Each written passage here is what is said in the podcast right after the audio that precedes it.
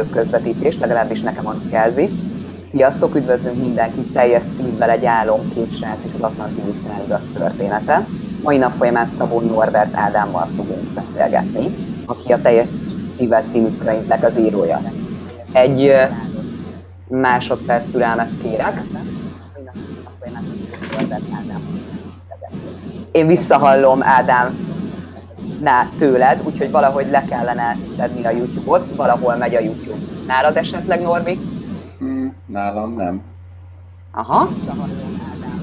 De én is. Akkor, igen. Aha, te is hallod.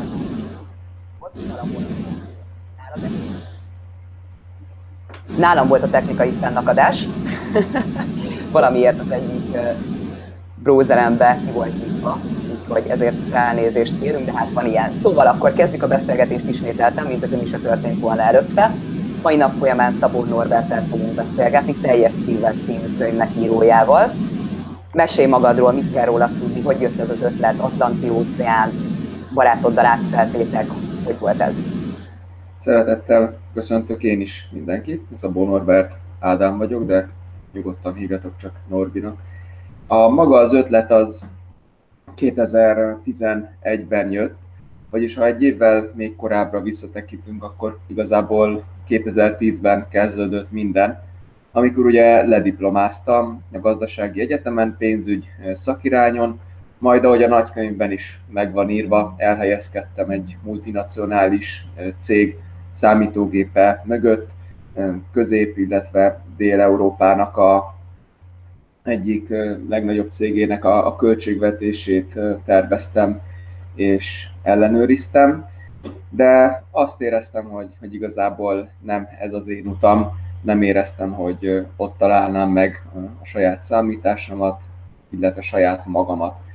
És 2010-ben kaptam egy könyvet, aminek az volt a címe, hogy Békítés szelet, 3 évvel a Föld körül.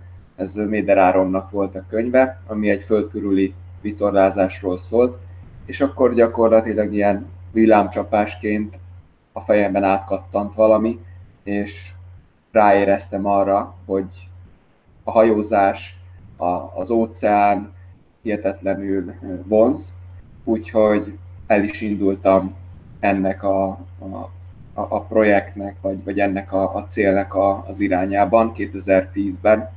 Nyilván akkor még a belföldi hajóvezetői képesítés, majd a tengeri hajóvezetői képesítés volt alapvetően a fő célom. Ezt egy év alatt sikerült mindent megszerezni, tehát 2011 nyarán már korlátlan Yachtmaster képesítéssel rendelkeztem, amivel gyakorlatilag bármilyen vitorláshajót bármilyen óceánon hivatalosan is vezethettem. Úgyhogy 2011 nyarán, amikor már elkezdtem keresgélni, hogy akkor mégis hogyan lehetne az óceánra jutni, vitorlázva, akkor Kovácsik Levente barátommal egyszer mentünk le a Balatonra, és beszélgettünk így a tervekről, elképzelésekről. Meséltem neki, hogy milyen szuper lenne körbevitorlázni a Földet, tehát tudtuk, hogy erre se anyagi forrásunk, se tapasztalatunk, se támogatónk nincsen, úgyhogy ezt egy kicsit így elvetettük, de mégis bennünk volt a gondolat, hogy valamilyen megmérettetésen szeretnénk átmenni, vagy szeretnénk átélni. Gondoltunk, hogy elmenjünk az El Camino-ra, tehát ugye azt rengeteg ember már megcsinálta, úgyhogy mivel mi a gimnáziumi évek alatt együtt kajakoztunk, és ha versenyen indultunk, akkor mindig Levente volt a párom, és vele együtt versenyeztem. Jött maga a gondolat, hogy ha már ennyire az óceán és ennyire a hajózás, és mi ugye régen kajakoztunk, akkor akár ezt a kettőt össze is rakhatnánk, és miután megnéztük, hogy történt-e már a világon olyan, hogy bármilyen óceánt egy páros kajakkal átszeltek-e volna, hát nem, úgyhogy azon a nyáron, 2011 nyarán úgy eldöntöttük Leventével, hogy mi leszünk a világon az elsők, akik egy páros kajakkal átszedik az Atlanti-óceánt. azért ez egy nagyon nagy váltás ahhoz képest. Abszolút, ez egy hatalmas váltás volt, illetve talán ezt megelőzően volt az a váltás, ami talán még rizikosabb volt, legalábbis akkor megérte, hiszen 2011 áprilisában egy év után felmondtam, ott hagytam a biztos állásomat, gyakorlatilag egy teljesen bizonytalan és beláthatatlan jövő kedvéért. Azért ez elég komoly, tehát volt egy álom, és elindultatok ennek a megvalósítása felé. Igen, dönteni kellett, hogy maradok-e a megszokott, a nagykönyvben megírt életem mellett, vagy követem az álmaimat, és én a szívemre hallgattam, és úgy döntöttem, hogy követem az álmaimat. Család mit szólt hozzá? Első körben nyilván nem örültek, hiszen akárhogy is nézzük, de ez egy életveszélyes expedíció volt, tehát könnyen előfordulhatott, hogy rossz vége lesz. De miután egyrészt beszéltek ugye Gály Józsival, aki Fanándinak volt a társa, akivel ketten a világon elsőként körbehajózták, körbevitorlázták a földet, és miután beszéltek vele, megnyugtatta Józsi a szüleimet, hogy a legkisebb dolog, ami át tud kelni az óceánon, az egy pingponglabda. Tehát ugye kiférne bele egy pingponglabdába. Úgyhogy megnyugtatta őket, hogy ez az expedíció, ez egy teljesíthető expedíció, nyilván vannak veszélyei, de ha megfelelő felkészüléssel állnak oda a srácok, azaz mi az óceánnak, akkor sikerülni fog.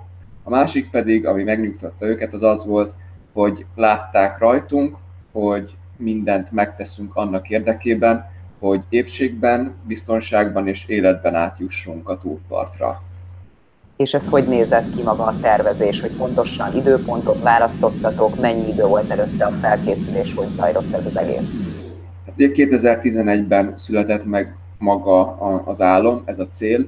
Én 2011 őszén még lehetőséget kaptam, hogy egy katamarán vitorláshajón fedélzetén másodkapitányként a Földközi-tengerről indulva átkeljek az Atlanti-óceánon, tehát úgymond, mint egy ilyen kis tesztút meg tudtam nézni, hogy milyen is az óceáni időjárás, milyenek a hullámok, milyen a szél, milyen körülmények várhatnak majd ránk.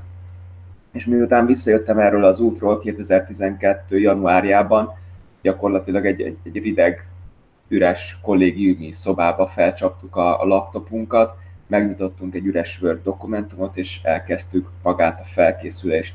Akkor még úgy volt, hogy 2013 telén elindulunk, és addigra összerakjuk a teljes projektet, ami hát több mint majdnem 2 év volt. Alapvetően ez a 2 év elegendő lett volna egy ilyen felkészülésre, abban az esetben, ha minden a tervek szerint alakul.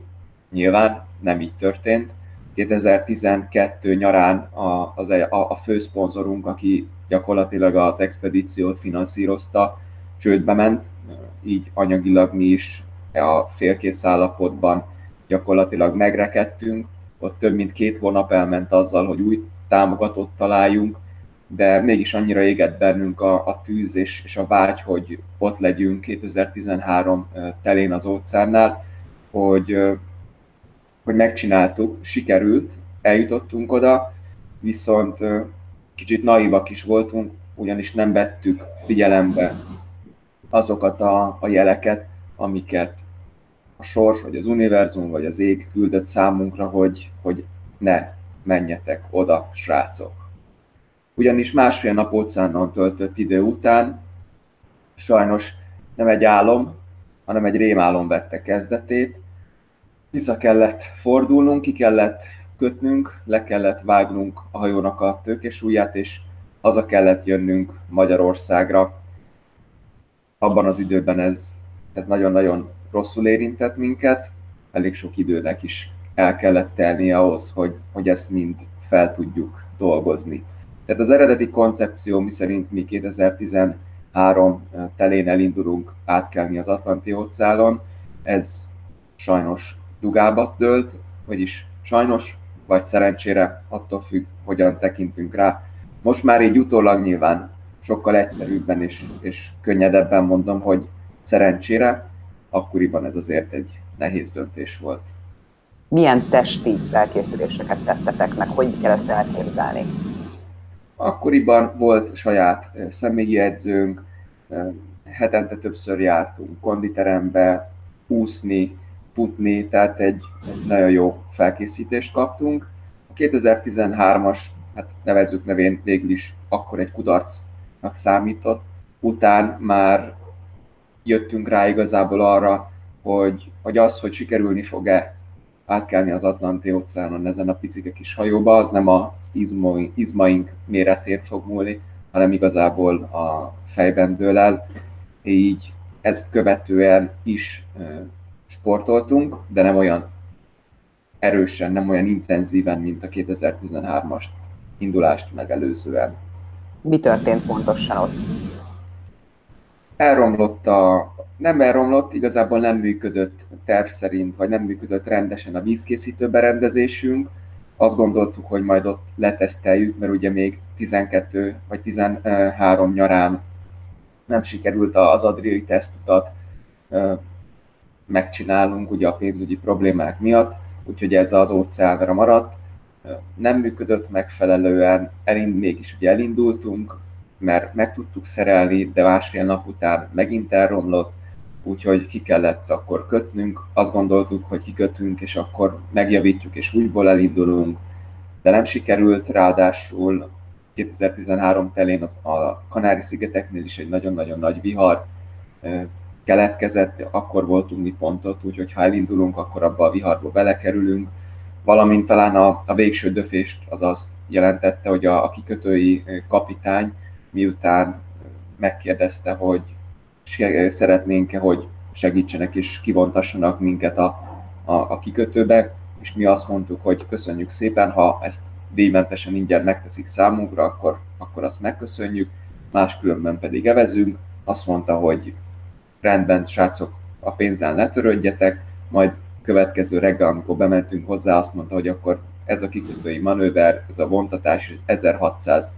euróba fog nekünk kerülni, vagy lefoglalja az összes felszerelésünket, a hajónkat, mindent, ami több mint 10 millió forintos érték, úgyhogy nem volt más választásunk, mint ki kellett fizetnünk ezt lealkuttuk, azt hiszem 1300 euróra, tehát ez az 1300 euró is már a hazaúti repülőjegyre volt félretéve. Úgyhogy... Ez egy elég rossz kezdet, hogyha lehet így mondani. Eléggé. És utána visszatértetek Magyarországra. Mi történt ezután? Hát fél évet gondolkodtunk, hogy akkor mi legyen. Mindenki élte a saját kis életét, és 2014 valahogy július-augusztus elején írtunk, amikor eljött az a pillanat, hogy döntenünk kellett. Döntenünk, hogy vagy visszamegyünk és megvalósítjuk az álmunkat, vagy feladva meghátrálunk, és csinálunk bármi mást. És akkor elindultatok ismét? Igen, végül is igen, de nagyon érdekes tapasztalás volt, hogy ugye én egy racionális ember vagyok, és telefonon beszéltem meg ezt ugye Leventével, hogy mi legyen, és én ugye átnéztem, meg átgondoltam minden tényezőt, hogy maradjak, vagy menjek, és végül én arra a döntésre jutottam, és ezt meg is mondtam Leventének, hogy én nem megyek vissza. Ha gyakorlatilag akkor mondhatjuk úgy is, hogy feladom, nem csinálom újra. Viszont érdekes tapasztalás volt, hogy abban a pillanatban, amikor ezt kimondtam, belülről egy olyan hihetetlenül erős érzést tört ki belőlem, és mondatta azt, hogy igenis, srác, neked vissza kell menned, és meg kell valósítanod az álmodat, hogy onnantól kezdve pedig nem volt kérdés, nem volt semmilyen, nem lehetett volna semmilyen akadály, ami megállított volna abban, hogy én ismét az óceán partján álljak. Egy dolgot viszont megtanultam, hogy bár ott van az a hatalmas cél, ami ott lebeg előttünk, innentől kezdve minden csak lépésről lépésre fogunk megvalósítani. hogy követték egymást ezek a lépések? Hát, fogtunk egy régi 25 éves NDK-s vászonkajakot, beledobtunk 80 kg élelmiszert, nekivágtunk a Dunának, feleveztünk Budapesttől Bécsig, majd vissza egy hét alatt, nem 9 nap, 7 nap volt oda, és 2 nap volt vissza, és teszteltük magunkat, a hajót, az élelmiszert, mindent. Majd miután ezt a lépcsőfokot kipipáltuk, jöhetett a következő lépcsőfok, az Adria, ahová felújítottuk a hajónkat, levittük az Adriára, és keresztül leveztük Szlovéniából Olaszországba, majd vissza. Itt is teszteltük a hajót, magunkat, az élelmiszereinket, hogy milyen 12 órát nevezni egy nap, és végül is sikerrel zártuk ezt az expedíciós tesztutat is. Úgyhogy a következő lépcsőfok innen most már nem volt más, mint maga a nagy út, az óceán átkelés. Ez idő alatt, amíg Duna, ugye Adria, volt-e megingás bármelyikőtökben? Mind a ketten vártuk azt, hogy mi lesz az a következő jel, ami azt mondatja, hogy srácok, álljatok meg. Álljatok meg, mert ez az életetekbe kerülhet. És voltak hibák, voltak nehézségek, de mindent meg tudtunk oldani. Nem volt olyan jel, nem volt olyan dolog, ami azt mondatta volna velünk, hogy ne menjetek vissza. Ezért bíztatok ebben akkor. Igen. És akkor jött a nagy megmérettetés ezek után. Így van, így van. 2015. október 19-én ott álltunk ismételten az óceán partján, és elengedtük a biztonságot nyújtó szárazföldünket, és nekivágtunk a 6500 kilométeres, összesen 85 napig tartó utazásnak. Élelmiszerrel való felkészülés. Mit kerültek a hajóba? Hogy nézett ez ki?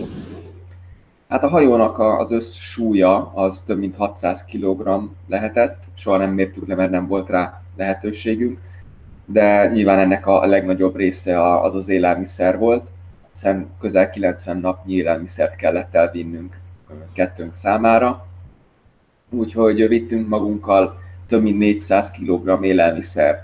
Ennek a nagy része ezek a tipikus házias ízek, konzervek voltak, amivel egy baj volt, hogy a 60% az valamilyenféle bab volt, a 35% az valamilyenféle káposzta, és a maradék 5%-ot pedig hozzá lehet ugye adni a történethez. Ez azért történt így, mert ugye a támogatónk az utolsó pillanatban adta oda ezeket a konzerveket, illetve mi is az utolsó pillanatban kerestük meg őt, hogy szükségünk lenne még további élelmiszerre, mert nem elég.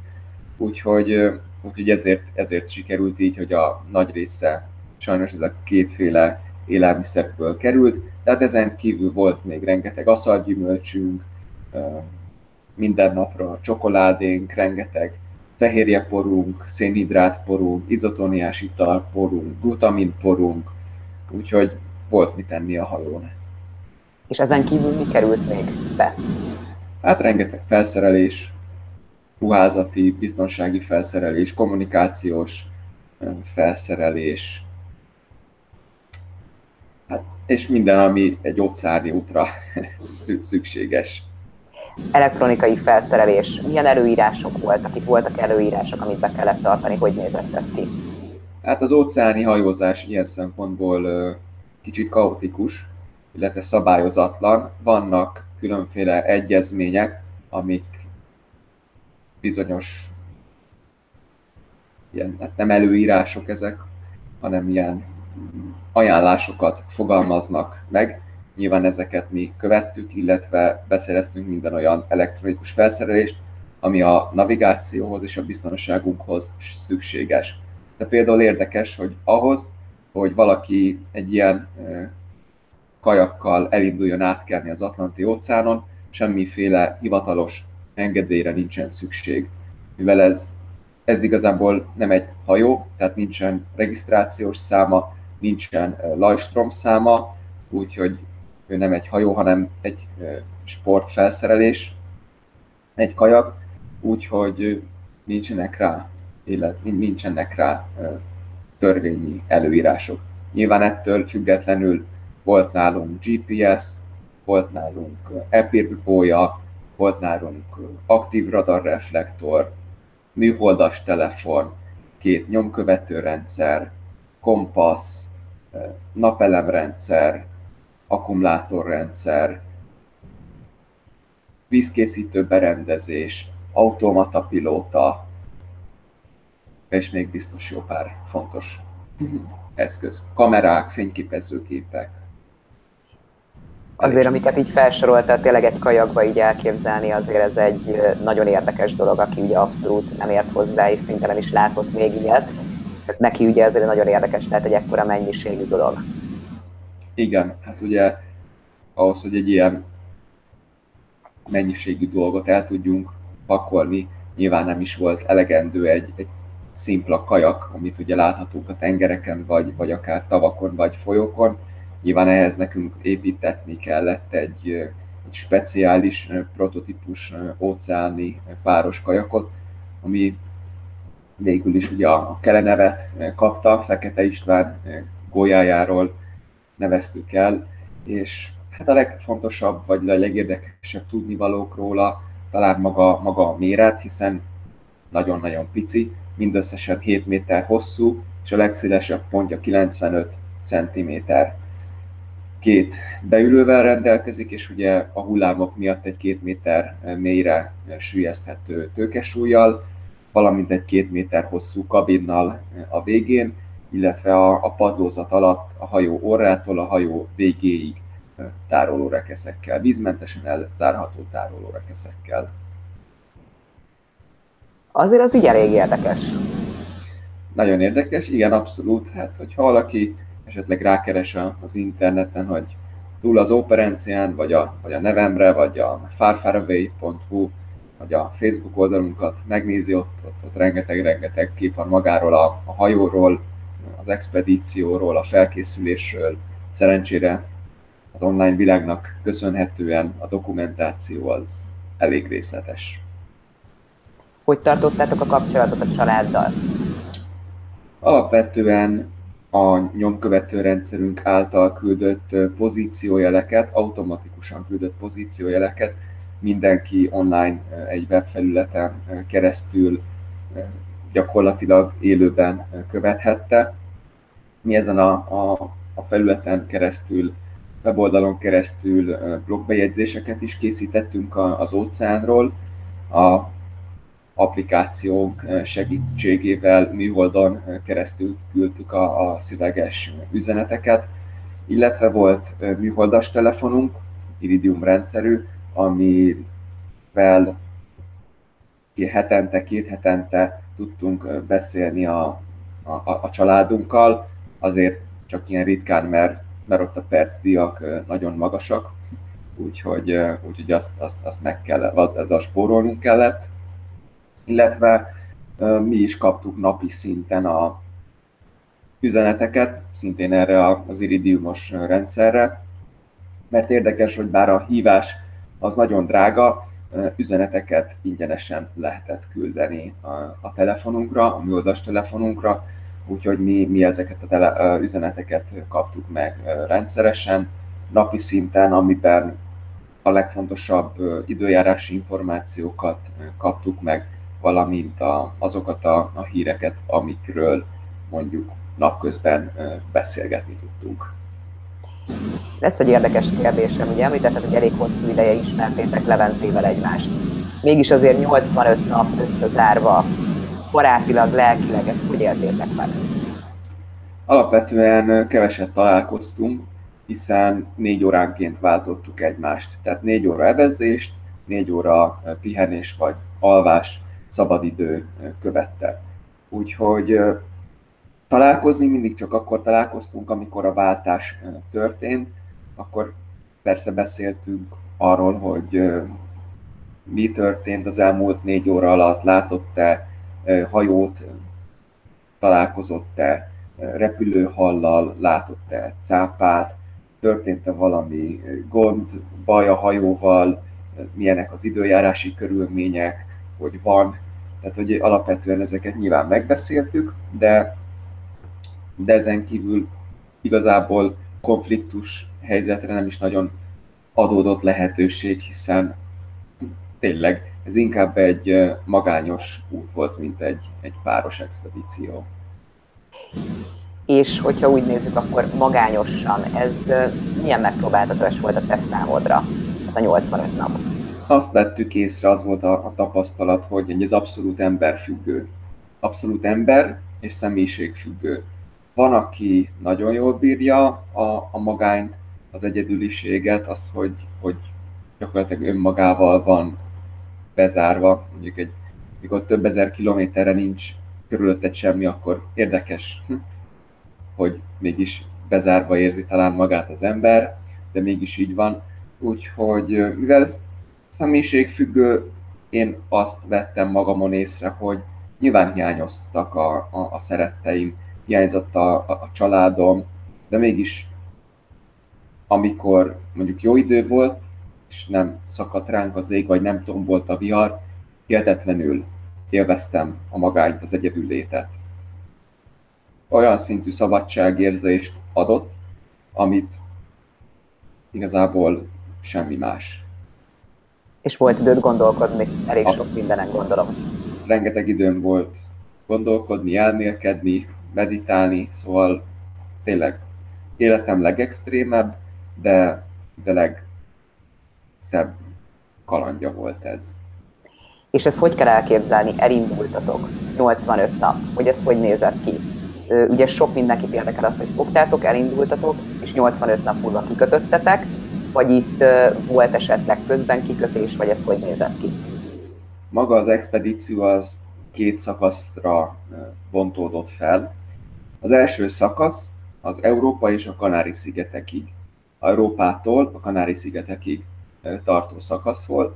Ez 1300 kilométert jelentett, amit 21 nap alatt sikerült megtennünk.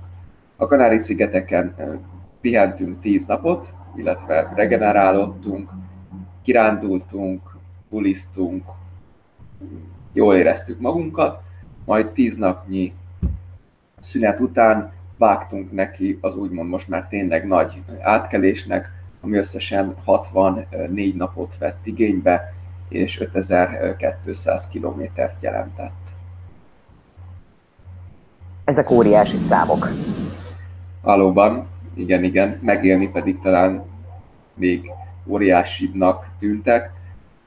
Nyilván nem volt egyszerű, elég sokszor keveredtünk, mondjuk úgy, hogy kedvezőtlen időjárási körülmények közé. Nyilván ezt ott át kellett vészelni, túl kellett élni, de nagyon sokszor volt szép idő, nagyon sokszor volt tényleg olyan helyzet, szituáció, olyan hetek, amikor minden csodálatos volt. Szépen sütött a nap, kellemesen hullámzott a víz. Nyilván ott a hullámzások mondjuk azért nem egy balatoni, hanem ilyen 2-3 méteres hullámokról beszélgetünk, de mégis fantasztikus volt. A nappalok, hát az éjszakák pedig aztán végképp. Amikor nem lát az ember semmi más, csak tökéletes sötétséget és a csillagokat az égen, de olyan szinten, mint hogyha oda festette volna Picasso, és a hold pedig egy gyönyörű holdfényt, sávot, holdutat világít az óceánra, és nem kell mást követned, nem kell nézned az iránytűt, a kompaszt, a GPS-t, csak a természetet figyelned, és együtt élni vele, az fantasztikus érzés. Volt-e bármilyen elektronikai eszköz fennakadásotok az út alatt? Persze, abszolút, sőt, hát ugye 85 nap hosszú idő, tenger, az óceáni víz, sós víz pedig gyakorlatilag mindent tönkre tesz, amit csak tud. Hiába vízhatlan, hiába saválló, az óceáni sós víznek egyszerűen tényleg azt tudom mondani, hogy majdnem semmi nem tud ellenállni. Úgyhogy folyamatosan romlottak el a műszereink, a kompaszból kifolyt az olaj, az egyik, másik kompasz az nem is működött, a GPS, ami eredetileg vízálló volt, az beázott, a kis drótok, az összeköttetései az elmálott. Át, szóval folyamatosan ment tönkre minden. éreztük, főleg a végére, hogy már lassan itt van az idő megérkezni. Hogy oldottátok meg ezeket a problémákat, mennyire voltatok felkészülve ilyen dolgokra?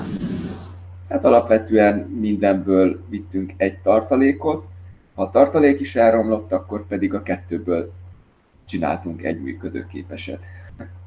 Nagyjából így. Szerelni kellett. Hát folyamatosan szereltünk, bütyköltünk valamit a hajón, és szerencsére nem volt olyan veszélyhelyzet, ami miatt fel kellett volna adnunk az expedíciót. Melyek voltak a legnagyobb élmények számotokra, ami mondhatjuk azt, hogy negatív élmények, hogyha volt ilyen? Negatív élményű, legnagyobb élmény? Igen. Egyik éjszaka tényleg hihetetlen erős viharban elvesztünk, és az valami brutális volt, hogy gyakorlatilag már nem is tudtam olyan gyorsan evezni a lapáttal, hogy meg tudjam hajtani a hajót, mert a hatalmas hullámok és az üvöltő orkán erejű szél annyira lökte, annyira tolta a hajót, hogy egyszerűen az orra ketté vágta az óceán felszínét, és gyakorlatilag megsiklott a hajó az óceán közepén, ami nyilván egy hatalmas élmény, mert olyan sebességgel vágtattunk a hullámokon, hogy tényleg elmondani nem tudom. Másrészt viszont nagyon veszélyes, hiszen abban a pillanatban, hogy a hajó kifordul esetlegesen, vagy kifordítja egy hullám, vagy a váltásnál, amikor mondjuk 10 másodpercre nincs irányítva a hajó, hiszen a hajót az első beülőből, a pedálokkal lehetett irányítani, és váltásnál, amikor onnan kiszálltunk, től volt egy 5-10 másodperc, amikor a hajó irányíthatatlanul sodródott, akkor, hogyha kifordul a hajó, akkor gyakorlatilag azonnal fel tud porulni, ami hát ugye nagyon veszélyes lett volna számunkra.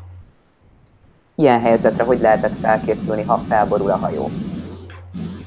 Hát nyilván minden le volt kötve, ki volt kötve a hajóra, a kabin ajtót nyilván mindig vízmentesen zártuk, illetve hát mi is ki voltunk. Amikor kijöttünk a kabinból, mielőtt kijöttünk a kabinból, az első dolgunk az volt, hogy a biztosítókötéllel kikössük magunkat a hajóhoz. Úgyhogy ha borul a hajó, akkor ugye volt tőkesúlyunk, meg a hajakalak stabilitásából sem maradt volna fejjel lefelé. De ha borul a hajó, akkor ugye visszaáll, és hogyha mi meg ki vagyunk kötve, akkor nem tudunk elsodródni, és a hajó közelében maradunk. Tengeri állatokra hogy lehetett felkészülni? Hát igazából sehogy. Van ilyen cápariasztó, de hát iszonyatosan drága kütyűműszer, és azt nem vittünk magunkkal, úgyhogy vittünk egy ilyen nagy szigony, de végül azt se használtuk. Amikor közelünkbe jött egy cápa, nyilván akkor nem rakja be az ember a kezét a vízbe, hanem tartja a lapátot így, hogy vajon megtámad-e vagy nem támad, azt mondja, túl közel jön, akkor jól orron csapja az ember, de ilyen se volt, úgyhogy hát tengeri állatokra így felkészülni mi különösebben nem készültünk fel, leginkább csak vártuk azt, hogy találkozhassunk vele, mert egyik állat sem olyan, hogy ránk feltétlen életveszélyt jelentett volna. Tehát azokkal a cápákkal is, amikkel találkoztunk, odajöttek, körbeszimatoltak, megnézegettek minket, és békésen tovább váltak. Egyáltalán nem volt vészhelyzet vagy veszélyhelyzet.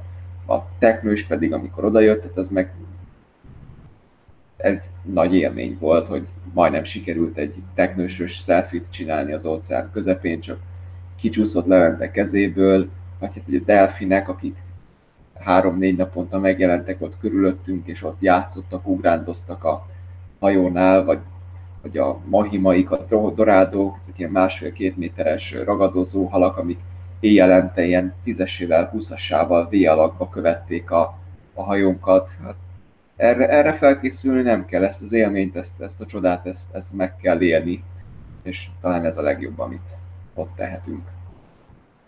Melyek voltak a legnagyobb kihívások számotokra, hogy látod?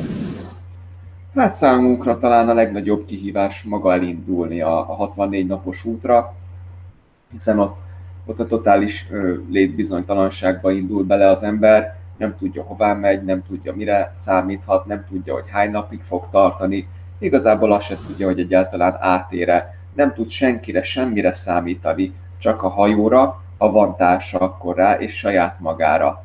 Ott olyan feszültség van az ember vállain, amit nagyon nehéz átlépni, vagy elviselni. Ott hozni kell egy tudatos döntést, és vagy elindulni, vagy ott maradni a szárazföldön.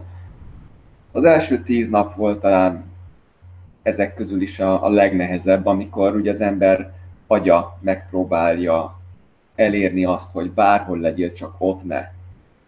Ugye az emberi agynak az elsődleges funkciója az, hogy életben tartson minket. Most egy ilyen körülmény, ez nagyon messze áll attól. Úgyhogy ő mindent megpróbált annak érdekében, hogy meneküljünk onnan, és ez 10 napig bírta, tehát 10 napig folyamatosan próbálkozott, de az emberi elme, tudat is csodálatos, ugyanolyan, mint az emberi test, az is egy tényleg csodálatos darwini gépezet, ugyanis, hogyha megfelelő mennyiségű élelmiszert és pihenést biztosítasz a számára, akkor gyakorlatilag bármilyen körülményhez képes alkalmazkodni, bármilyen megterheléshez képes alkalmazkodni, ugyanilyen az elménk, a tudatunk is.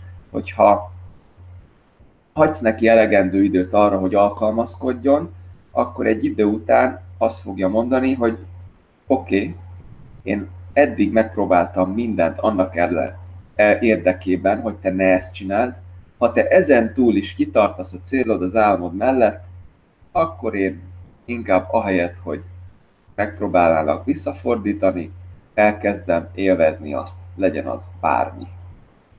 És ez 10 nap után megtörtént, úgyhogy a 10. nap után gyakorlatilag tényleg a rossz időket félretéve egy nagyon kellemes és egy kalandos utazásban volt részünk, és élvezhető utazásban volt részünk. Említetted ugye, hogy élelem, de például az ivóvíz az hogy volt megoldva? Ivóvizet nem vittünk magunkkal, mert az ugye körülbelül még egy 600 kg-os súlyt jelentett volna számunkra, hanem vásároltunk egy vízkészítő berendezést, amivel az óceán vizét át tudtuk alakítani ivóvízzé, úgyhogy mi ezzel oldottuk meg a napi ivóvíz szükségletünket. Ugye még a szárazföldön is, hogyha a hullámok az ember fölött összecsapnak, akkor itt mondhatjuk azt, hogy a valóságban is. Hogy nézett ez ki? Melyek voltak az igazi hullám összecsapások a fejetek fölött?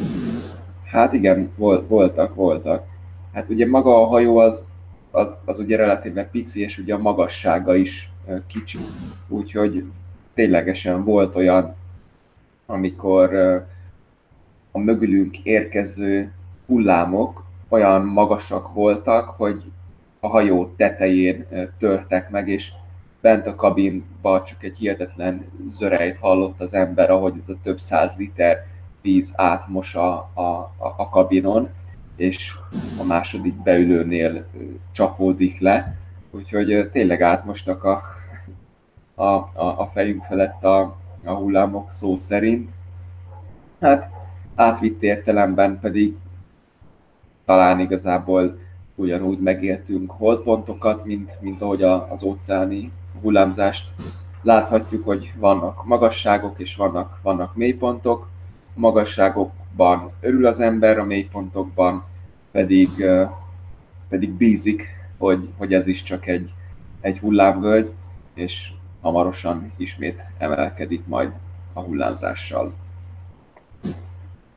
Volt olyan pont, amikor megfordult a fejedbe, hogy bárcsak megesztem volna vele? Hát ilyen nem.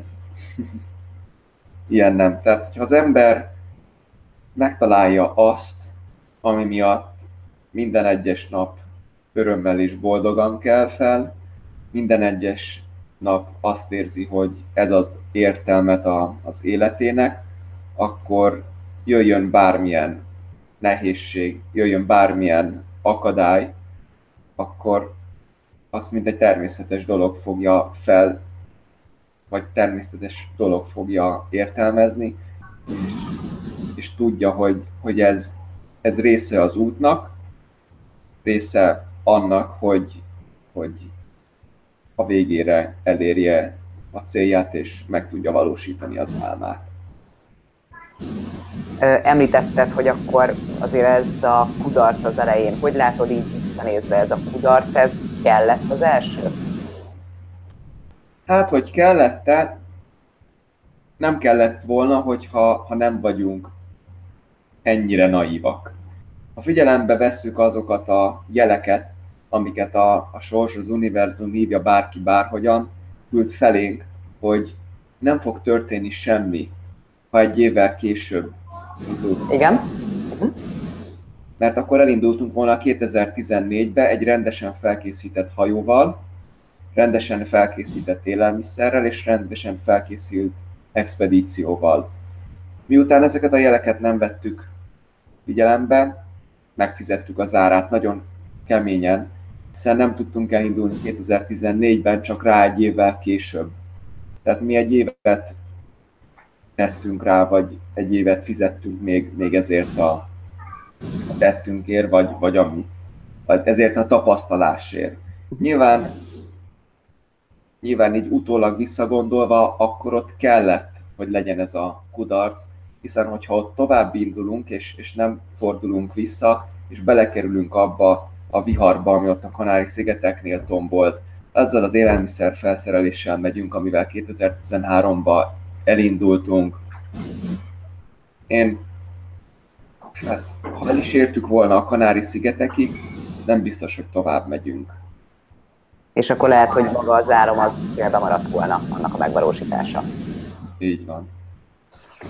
Azért ezek nagyon komoly dolgok, amiket így meséltél, és az élmények közül még halakkal való élmény, meséltél egy-két dolgot. Mit kell ezzel erről tudni? Hát a halakkal kapcsolatos élmények közül tényleg a legmaradandóbbak azok voltak, amikor ugye közel jöttek hozzánk és követtek minket, illetve talán még ami... Bocsánat, mert megakadtál körülbelül egy 3 másodpercre, úgyhogy ott tartottunk, hogy a halakkal. Tehát, hogy amikor közel jöttek hozzánk, ott úszkáltak körülöttünk, illetve ami még érdekes volt, és amiből még egy ilyen kis mókát is csináltunk, ugye azok a repülőhalak, amik effektíve tényleg repülnek, vagyis hát kiugranak az óceán vizéből azért, hogy a ragadozó halak elől el tudjanak menekülni. És 20-50, akár 100 métert is kifeszített első szárnyukkal repülnek az óceán víz felett, és egy 50-100 méterrel később becsapódnak a vízbe. Csak ugye nem számítanak arra, hogy ott az óceán közepén egy piros kis ladikkal 2 Robinson Crusoe evez éppen Antigua felé, úgyhogy főleg este, amikor ugye még nem is látnak, rengetegszer csapódtak nekünk, és azért hajnali 2-3 órakor tökéletes sötétségben, nyugodtan, veritálva, evezve az óceán közepén arra riad meg az ember, hogy egy ilyen 2 kilós hal így pofon vágja, az azért egy meglepő élmény. Úgyhogy ezeket a úgymond haltalálatokat el is kezdtük számolni, és hát vezettük, hogy ki hány repülő haltalálatnál tart. Ebből csináltunk is egy házi hal fejelő bajnokságot, amit végül is az óceáni expedíciónk végére Levente nyert meg 20 pár találattal. Én olyan 16-19-nél összességében azt hiszem megálltam, de azért egy idő után a halak is beszálltak a versenybe, hát ők pedig kapura játszottak, ami igazából annyit jelentett, hogy volt, hogy amikor ugye nyitva hagytuk kicsit, hogy szellőzzön a kabin, itt hagytuk a kabinajtót, kabinablakot, akkor volt, hogy egy-egy ilyen repülőhal beszállt a kabinba, és hát ott is hajnalba arra ébredni, hogy egy 15 cm-es repülőhal ugrándozik a fejed mellett, és össze-vissza pikkez és nyálkáz mindent, az talán nem egy túlságosan jó élmény, de hát megfogtuk őket, visszadobtuk, és folytatódott a bajnokság. Azért ezt nem sokan mondhatják el, hogy ilyen élményt átéltek, az biztos. Hát egy hatalmas élmény volt, amire örökre fogok emlékezni, és amire mindig örömmel fogok visszagondolni, amiből nyilván rengeteget tanultam, nagyon nagy tapasztalásokat szereztem, és hoztam magammal olyan útravalót, amit ezek után a jövőbeli céljaim, álmaim megvalósításában pedig abszolút a lehető legjobban fel fogok tudni használni. Akkor az álom, amit megálmodtál, és ugye Leventével megvalósítottatok, akár ugye mondhatjuk, hogy közös álom is volt, rengeteg ugye tapasztalat, rengeteg élmény, ami ért titeket ilyen szempontból, és egy rekordot állítottatok föl ezzel. Hogy történt ez pontosan? Hát végül is ugye ez egy Guinness-es világrekord lett, ugyanis senki nem kajakozott, tehát még páros kajakkal semmilyen óceánt, úgyhogy számos rekordot felállítottunk, nagyjából összeszámolni is nehéz lenne. Nyilván ugye a Guinness Rekord Bizottság, ami ugye ezt hivatalosan is elismerte, nyilván ehhez kellett bizonyítékokat, trekkingpontokat, nyomkövető rendszerrel által biztosított helyzetpontokkal, fényképeket beküldenünk. Az Ocean Rowing Society-től kellett egy hivatalos igazolás, hogy ez az expedíció, ez megtörtént, így, és ezekkel a dátumokkal, útvonallal teljesítettük, és hát végül is hát közel egy év volt, mire sikerült megszereznem a Guinness bizottságnak az oklevelét, de sikerült, úgyhogy most már itt van a falamon kitűzve, úgyhogy ha bármikor innen a irodámból feltekintek a szobám falára, akkor meglátom, hogy ott lóg. Úgyhogy nyilván ez egy nagyon jó érzés, de azt azért nyilván el kell mondani, hogy nem ezért csináltuk magát az expedíciót, hanem hogy életem eddigi legnagyobb álma valóra váljon. Épségben akkor ugye teljesítettétek ezt az expedíciót, és utána azóta mi történt veled?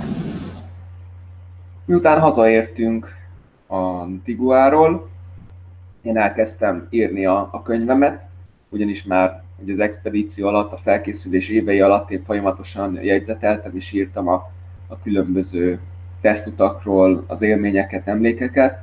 Úgyhogy miután hazaértünk, ezeket így csokorba foglaltam, és megírtam az első könyvemet, ami ugye a Teljes szívvel címet kapta, és ez 2016. novemberében megjelent, majd miután megjelent a könyv, szerettem volna, mint egy következő álomként hazahozatni a hajónkat, ugyanis arra sajnos még nem volt finanszírozásunk, támogatónk, hogy kell-e hazakerüljön, úgyhogy ez egy szintén nagy projekt volt, amiben belevágtam a fejszémet, de egy pár hónap, jó pár hónap kutatás és utánajárásnak köszönhetően a dr. Szabó Tünde államtitkárasszonynak segítségével és a Kajakenu Szövetség segítségével sikerült hazahozatnom kelét a hajómat, amivel 2017-ben egy országos roadshow-t és egy országos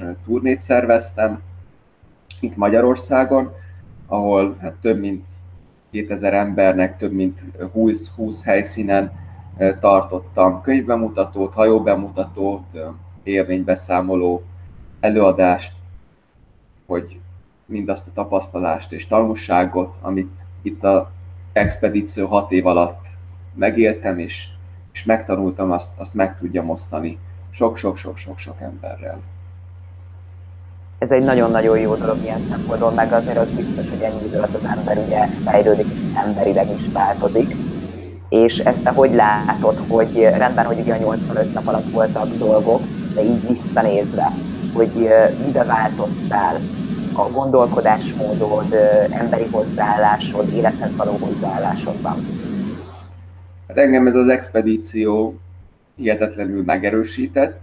Megerősített abban, ami végül is ilyen életfilozófiám, hogy életünket élni csak teljes szívvel érdemes.